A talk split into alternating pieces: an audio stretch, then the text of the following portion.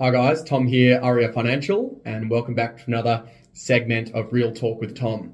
Um, this is where I go through a case study uh, for uh, where we're having some wins um, with some of our clients. Um, and this week's particular case study is a first home buyer um, and is a first home buyer um, uh, who was earning PAYG income with pay slips. Okay, so he had his base income, but he also had overtime as well. Okay, now overtime obviously is an income that's not a regular form of income, and so therefore some of the banks um, that will use over time, because not all of them will, but majority will. But that means that those banks in particular want to see some consistency with that overtime being received. So this particular client um, was receiving overtime um, over the last 12 months.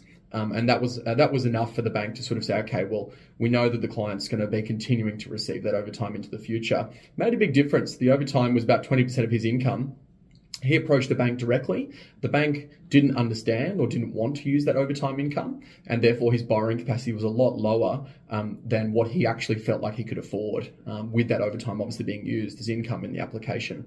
Um, so we're able to approach a bank, get a, a great deal in the marketplace by creating competition, um, and use that over time to get the borrowing capacity he needed. Um, and approached the bank that had a two day turnaround time um, and was approved within a five day cooling off period um, so that he was able to have comfort to let the, the, the contract go to an unconditional phase. Um, it's a great case study because we commonly have situations like this where a client's approached a bank and that bank will have one set of credit policy and criteria. Um, whereas because we've got access to about over 60 banks now, it means that we can approach the, the, the, the marketplace um, with a proposal and create competition um, and create a storyline um, for those particular banks to understand why they should approve an application for a certain loan amount for a particular client.